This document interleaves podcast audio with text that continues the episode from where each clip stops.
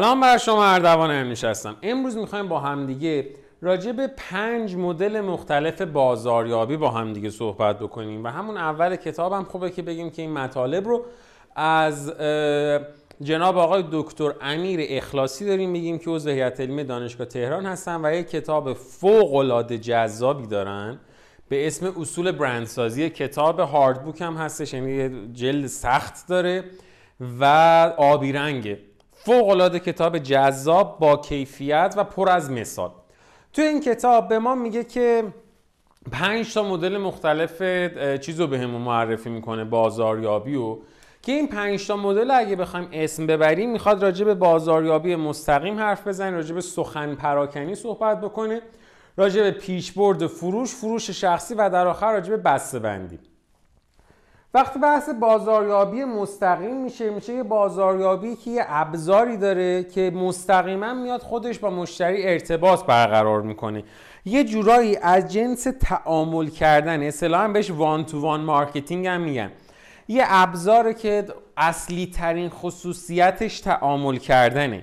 تو این ابزار مشتری میتونه با شرکتی که ارائه دهنده خدمت یا محصول تعامل بکنه، حرف بزنه، سوال بپرسه، جواب بگیره ازشون، نظرش رو اعلام بکنه و مثل یه موجود زنده با هم دیگه صحبت کنن. تبلیغات خیلی دلشون میخواد که بیان به سمت این دسته از بازاریابی، ولی خب تبلیغات ها معمولا به خاطر داینامیک نبودنشون، مثلا ما تبلیغات بیلبورد، تبلیغات تلویزیونی، حتی تبلیغاتی که توی اینستاگرام چیز میشه، اتفاق میفته، ما خب اون تعامله رو نمیتونیم داشته باشیم. ولی از اون طرفش این وان تو وان مارکتینگ به خاطر اون تعاملی بودنه خیلی جذابه، به خصوص برای مشتری. حالا وقتی که میایم بررسیش میکنیم میبینیم ما تو این دسته از این بازاریابی اینفلوئنسرها رو داریم که این اینفلوئنسرها وقتی که بحث تعامل میشه میبینین هی میگن کامنت بذارین، لایک بکنین، شیر بکنین.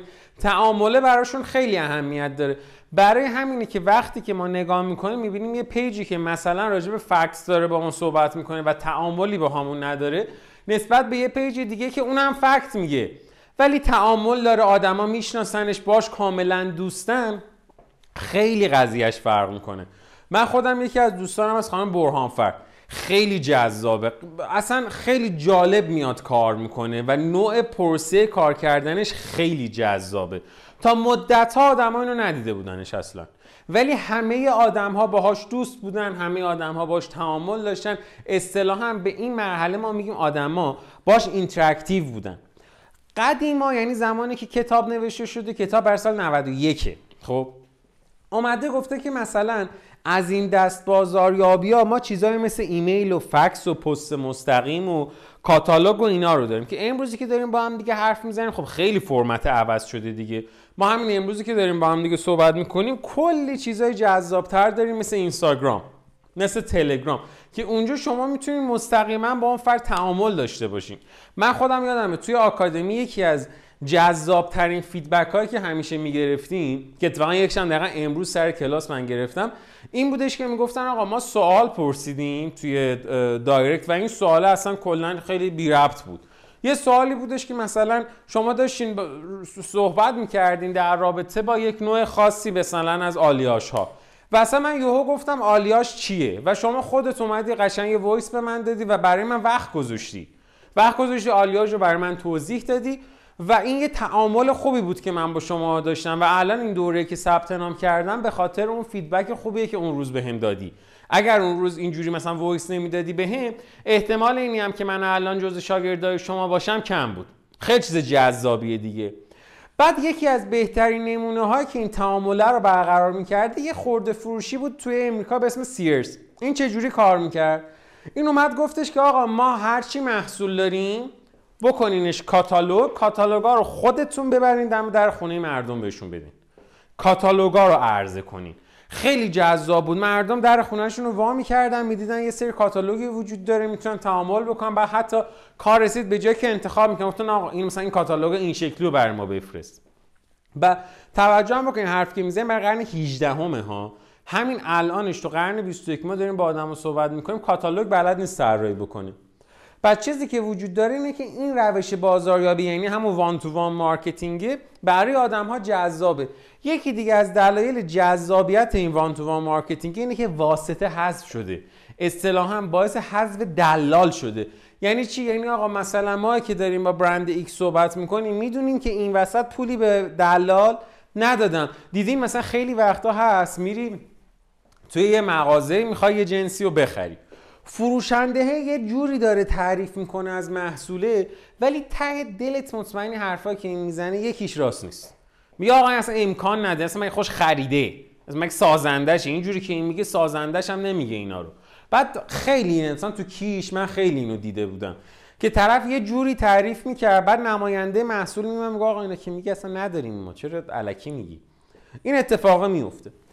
ابزار بعدی بازاریابی که راجبش حرف میزنه کتاب، اسمش هستش سخن پراکنی. خیلی هم جذابه. سخن پراکنی یه شکلی از روابط عمومیه، خب، ولی شبیه همدیگه به صورت 100% نیستن. سخن پراکنی یعنی چی؟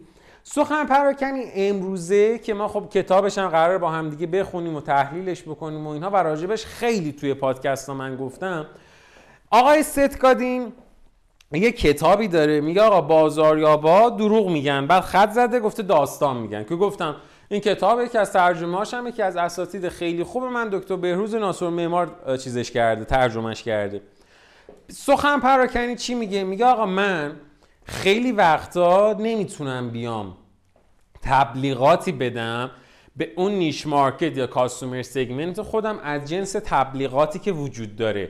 میام یک داستانی میسازم که این داستانم پشتش کلی فکره و داستانی چی رو نشون میده، ویژگی هامو، ارزش هامو، مزیت هامو، اینو میدم دست مشتری. میگه خیلی وقتا این داستان است یا مجموعی از داستان هاست که در خصوص برند و محصول که توسط رسانه های مختلف پخش میشه باعث بازاریابی ما میشه. بعد خیلی جذابه که میگه این داستان ها به خصوص در زمان های قدیم باعث این شده بودش که اصلا آدما به این فکر نمی کردن که این داره تبلیغ میکنه. طرف میمد یه داستانی رو تعریف میکرد و انقدر این داستان ها بعضی وقتا جذاب بودن که باعث این شده بودش که رسانه های مختلف بیان و از این داستان ها استفاده بکنن. هنوز هم داریمشون دیگه، که دیدیم مثلا خیلی وقتا یه داستانی شکل میگیره، اتفاق میفته، در دل اون داستانه داره یه برندی هم تبلیغ میشه.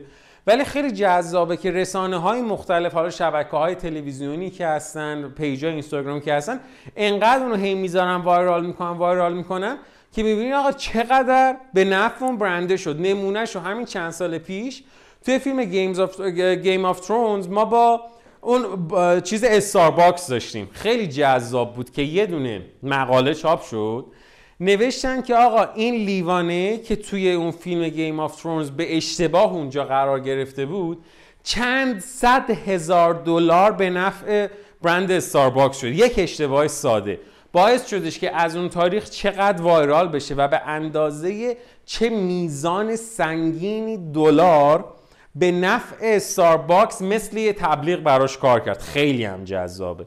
بعد حالا میگه این داستانا رو ما وقتی درست میکنیم، در اصل داریم درستشون میکنیم که یک تصوری از برند خودمون که اون تصوری که ما دوستش داریم مناسبه تو ذهن مخاطبمون ایجاد بکنیم.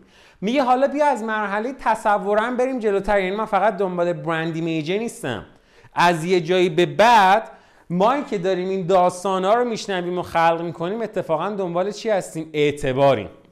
بعد این مثال میزنه، اگه خاطرتون باشه ما دقیقاً توی پادکست قبل راجع به فولکس واگن صحبت کردیم که آقا اصلا دهه 60 و 90 چجوری رفتش توی امریکا و چجوری ترکوند و چه اتفاقاتی افتاد. آقا این برند فولکس واگن که میره توی امریکا 30 سال بعد، یعنی دهه 90، دهه 60 و ماشینا رو زد و ترکوند و دهه 90 مجبور شد که خودروسازیشو توی امریکا متوقف کنه. چرا؟ به خاطر اینی که اون عملکردش اومده بود پایین. دوباره اومد سال 1998 یه اتومبیل جدیدی درست کرد به اسم بیتل که الان هم میبینیم که تو ایران هم داریمش و چقدر هم خودروی مشهور و خوبی و به این شکلیه.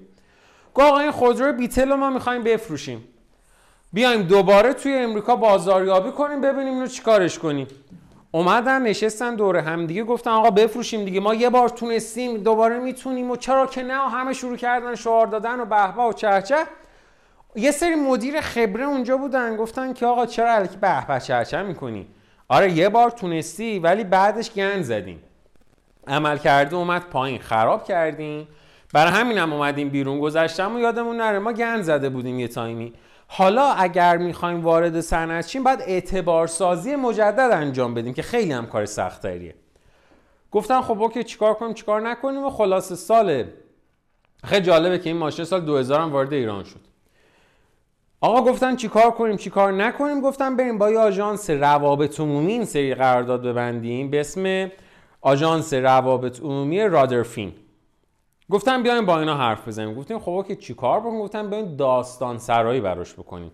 گفتن داستان سرایی یعنی چی؟ گفت ببین شماها یه بار تونستین دیگه، بیا بازم بهشون یادآوری کنیم شماها همون بیتل دهه 60 همون فولکس قورباغه دهه 60 رو دارین درست می‌گین. گفتن یعنی چی؟ یعنی دوباره بریم پوستر بزنیم؟ گفت نه، این سری بیایم چیکار کنیم؟ بیایم در تبلیغاتمون از المانی استفاده بکنیم که یادآور داستان‌هایی باشه که در دهه 60 اتفاق می‌افتاد. گفتن یعنی چی؟ گفت یادتون دهه 60 آقایون پیرن آستین کوتاه می‌پوشیدن، شلوار کوتاه می‌پوشیدن و کراوات می‌زدن. بیایم المان‌های این شکلی استفاده کنیم. بیایم داستان سرایی کنیم. بیایم فیلم درست کنیم، فیلم‌های داستانی هرچند کوتاه در قالب تبلیغات، یادآور اون خاطرات با این المان و موفقیت شما که توش فولکس واگن هم وجود داره، بیتل هم هست و ترکوند. یا همین اتفاق توی پزشکی خیلی زیاد میفته. یکی از خوباشون کی بود؟ فایزر بود.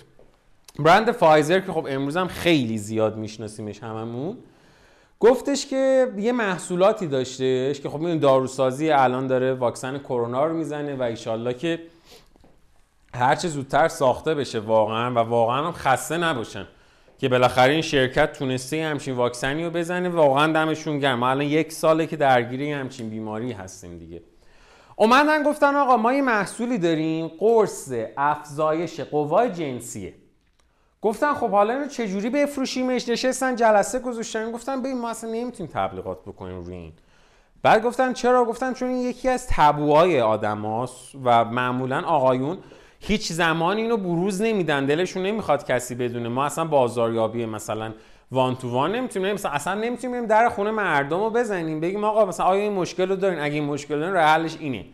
آدما اصلا یه گارد میگیرن جلوی ما، داشته باشن هم نمیگن. گفت خب چیکار کنیم چیکار نکنیم؟ اونجا یه مدیر مارکتینگی داشتن گفت من یه ایده خوب دارم، از پزشکا استفاده کنین و مقالاتی بنویسیم توی جامعه پزشکی که این مقالات خیلی قوی باشن و خیلی درست باشن راجع به عملکرد این قرصه و از پزشکا اینا رو بدیم بخونن، تو مقالاتشون بنویسینش، توی مجلات چاپشون بکنین. همون رویه‌ای که همیشه پزشکا دارن که خب می‌دونین پزشکا جزء مشاغلن که همیشه باید آپدیت باشن دیگه، آپ تو دیت باشن، بذارین که اینا رو بخونن اونجا. وقت خوندن پزشکان ناخودآگاه با این تصویرسازیه، با این اعتباری که شکل گرفته بود از طریق این مقالات، این برند رو همه جا معرفی میکردن. خروجی ماجرا این شدش که این دارو به سرعت فروش رفت، نزدیک 200,000 تا پزشک تو 40 تا کشور دنیا این دارو رو تجویز میکردن و به شدت ترکوند. الانی که من و شما داریم توی این زمان زندگی میکنیم به خاطر وجود سوشال مدیاها این راهبرد فوق‌العاده جذابه و خیلی زیاد اهمیت داره. یکی دیگه از ابزار پیشبرد فروشه. پیشبرد فروش چی میگه؟ میگه بیا یه ارزش اضافه به مشتریت بده. یعنی چی؟ یعنی بیا بهش پروموشن بده، تخفیف بده. یا اینکه بیا مثل کاری که این شرکت‌های شامپو درست میکنن، دیدی مثلا میگه اینو بخری اینم مجانیه، 2 تا بخری 3 تا مجانیه. بیا یه کارای از این دست بکن، نمونه مجانی بده. آقا این از کجا اومد؟ سال قرن 18 سال نه قرن 18 آخرش یه جورایی به مشتری میگفتن ببین اگه از من بخری یه دلیل اضافه‌ای برات خلق میکنم، یک ارزش اضافه‌ای برات درست میکنم. بعد معمولاً ما این ارزش اضافه رو به کی میدیم؟ به مشتری وفادار. مثلا تخفیف بهشون میدیم، پیشنهاد خطای هوایی که دیدیم مثلا این باشگاه مشتریان دیده باشین تو ایران خودمون برند سفیر، میسم، میگن آقا یه کارت باشگاه مشتریان داریم، مثلا برونز، یکی از گلد، یکی سیلوره. گلد باشی انقدر تخفیف میگیری، سیلور باشی مثلا 7%، این یکی 10%.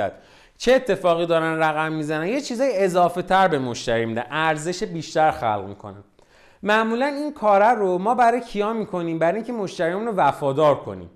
کی انجام میدیم؟ وقتی محصولای مشابه تو بازار زیاد، رقابت هم بالا، رقابت شدید. کجا؟ آقا مثلا عطر کیردونتوس رو من میخوام برم الان بخرم، به فرض میسم برم همون کیردیو بهم میده که سفیر برم بهم میده. فرقی با هم میکنه جنسیتش؟ نه. بوش فرق میکنه؟ بسته بندیش فرق میکنه؟ نه. میسم عطر مثلا 20 تا شعبه داره، سفیر 21 داره. تعداد زیاد، رقابت بالا، اصلا یه وضعیتی. اینجا زمان خوبیه که من بخوام تخفیف بدم، کوپن بدم، نمونه مجانی بدم، اشانتیون بدم، چیزایی از این دست. حالا خیلی وقتام هست که ما یه نمونه‌ش هم تو ایران داریم ولی ما مثال راجبش نمیزنیم که چی؟ اینقدر این کارا رو ما میایم میکنیم که تصویر برندمون رو خراب میکنه. ما یک فروشگاه رو در ایران داریم همیشه حراجه، یعنی شما هیچ زمانی شعبه ها زیاد، فروش هم بالا، امکان نداره بری ببینی حراج نیست، همیشه خدا حراجه. یه همچین چیزی باعث میشه که تصویر برند خراب بشه. یعنی چی؟ یعنی آقا شما که میخوای همچین کار کن، هویتت رو که خراب نکن که. اگر هم میخوای استفاده کنی ترکیبی استفادهش بکن، یه مرتبه نیا این کار رو بکن. مثلا برند هتل‌های مریوت، هتل‌های مریوت وقتی که میدیدن آقا فروش اومده پایین مثل زمستون و پاییز، میان چیکار میکنن؟ میان آف میزنن، میگن اگه 3 شب بمونی شب 4 مجانی، اگر این کارو کنی اینجوری. میان آف میزنن، یه سری چیزای اضافه تر به آدما میدن. یا مثلا یه خودروساز، کمپانی فورد، میاد میگه که آقا فروش اومده موقت پایین، چیکار کنیم چیکار نکنیم؟ اقساطی بذارین، نرخ بهره 0 بذارین، آدما بخرن ازمون. یه روش دیگه فروش شخصیه که این فروش شخصی خیلی جالبه. توی ایران یه زمانی خیلی زیاد شده بود و من متاسفانه خیلی‌ها رو دیده بودم که ادعای مارکتینگ و مارکتر بودن می‌کردن. با 2-3 تاشون هم کار کردم. بعد هر چی بهش میگفتیم فقط همینو بلد بود. فروش شخصی یعنی چی؟ خلاصه یعنی آقا برم در بزنم، در بزنم، زنگ بزنم، کار بکنم، با مشتری حرف بزنم. مراجعه نیروی فروش شرکت به صورت شخصی در محل مشتری. چرا؟ که بتونه مستقیم بدون واسطه با ما در ارتباط باشه. خیلی کار سختیه، خیلی پیچیده است، خیلی استراتژیکه. نیاز داره که اون آدمه خیلی باسواد باشه، یعنی نیاز داره فنون مذاکره بلد باشه، استراتژی بلد باشه، آموزش علمی دیده باشه، آکادمیک دیده باشه. همینجوری واقعا نیست. بعد حالا شرکت‌ها اینو خیلی دوستش دارن. میدونین چرا؟ چون حقوق نمیدن به این آدما. شرکت‌ها وقتی میخوان کار کنن میگن در ازای میزان فروشت بهت حقوق میدم. یعنی چی؟ یعنی هر چی فروختی بیا من درصدشو بهت میدم. حالا این آیتما که چجوری با مشتری حرف بزنه، چجوری این ارتباطه رو حفظ بکنه، هر کدومشون تأثیر میذارن بعدن رو حقوقی که این بنده خدا میخواد بگیره. الان هم این خیلی زیاد مد شده. مثلا ما حتی به فروشنده های طلا فروشی هایی که مشاورشونیم خیلی وقتا از این روش استفاده میکنیم. نمیگیم برو زنگ خونه طرفو بزنا، ولی بهش میگیم ببین حقوقت به ازای میزان فروشته، اینقدر ثابت بد میدم، اینقدرش هم میزان فروشتو بد میدم، درصد، پورسانت. اون شکلی با هم کار میکنیم. حالا توی این برندا خود کتابی مثالی زده از فولر براش، این فرشه و مدل‌های مختلف جارو تولید می‌کرده. خاطرتون باشه جوکم از اینا خیلی زیاد در اومده بود دیگه یه زمانی، که میگفتن که یه آقای میرفته یه کود حیوانی می‌خریده با یه جارو برقی قوی، در خونه‌ها رو می‌زده، کودو یهو می‌ریخته. طرف میگفته چیکار می‌کنی؟ میگفته فقط به من یه پریز برق بدین. اینو می‌زده شروع می‌کرد جمع کردن و بعد میگفته که ببین انقدر تمیز جمع کرده که دیگه نه بویی هست نه اصلا آشغال اینجا وجود داره، این جارویی که ما داریم. بعد خیلی بامزه است که یکی از این جوکا میگفتن که طرف یه بار از همین تکنیک استفاده میکنه، در رو براش باز میکنه، این یهو کودو میریزه توی خونه طرف. بعد بهش میگه که یه پریز برق فقط بهم بدین، اگر جمع نشود من خودم با تک تک دستام، مثلا با تک تک انگشتام میام براتون این کودی که اینجا ریخته رو خودم جمع میکنم. طرف یه نگاه بهش میکنه، میگه پس شروع کن چون برق قطعه. از این جوکا اینجوری زیاد بود دیگه که بهش میگفتن اصطلاحاً به این سیستم مارکتینگ که وجود داشت میگفتن دور تو دور مارکتینگ. بعد خیلی وقتا اینا برای اینکه دیگه این کار داشت توسط همه انجام میشد، برای اینکه برندهای مختلف بتونن که جذابتر خودشون جلوه بدن، با بابا نوئل و نمیدونم مثلا دانالد داک و میکی ماوس و با یه سری شخصیت این شکلی میرفتن دم در خونه ها. این مدل از بازاریابی یه تفاوتی داره بین ابزار فروش شخصی که همینه و بازاریابی مستقیم. ببینید در اصل باید بگیم که فروش شخصی یه نوعی از بازاریابی مستقیمه، چون کماکان ما توی این مدل هم با مشتری خودمون شخصا داریم یه تعاملی رو برقرار میکنیم، ولی ماهیته یه ذره فرق داره دیگه. یعنی مثلا ماهیته از جنس اون تعامله نیستش. توی فرقاشون اگه بخوایم بگیم یه جورایی توی اون تعامله مشتری با ما صحبت میکرد، مشتری سر صحبت رو با ما باز میکرد یا ما صرفا پک میکردیم، ولی اون طرف توی این یکی توی این فروش شخصیه ما وای نمیسیم مشتری بیاد، ما یه ذره خودمون میریم تو دل مشتری باش حرف میزنیم. یکی از بهترین نمونه های این برای شرکت آی بی امه.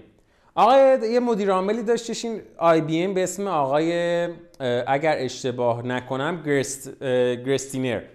این آقا خیلی کار جذابی کرد، گفتش که ما باید فروشمون رو ببریم بالا، وضعیت خیلی خرابه و اینا.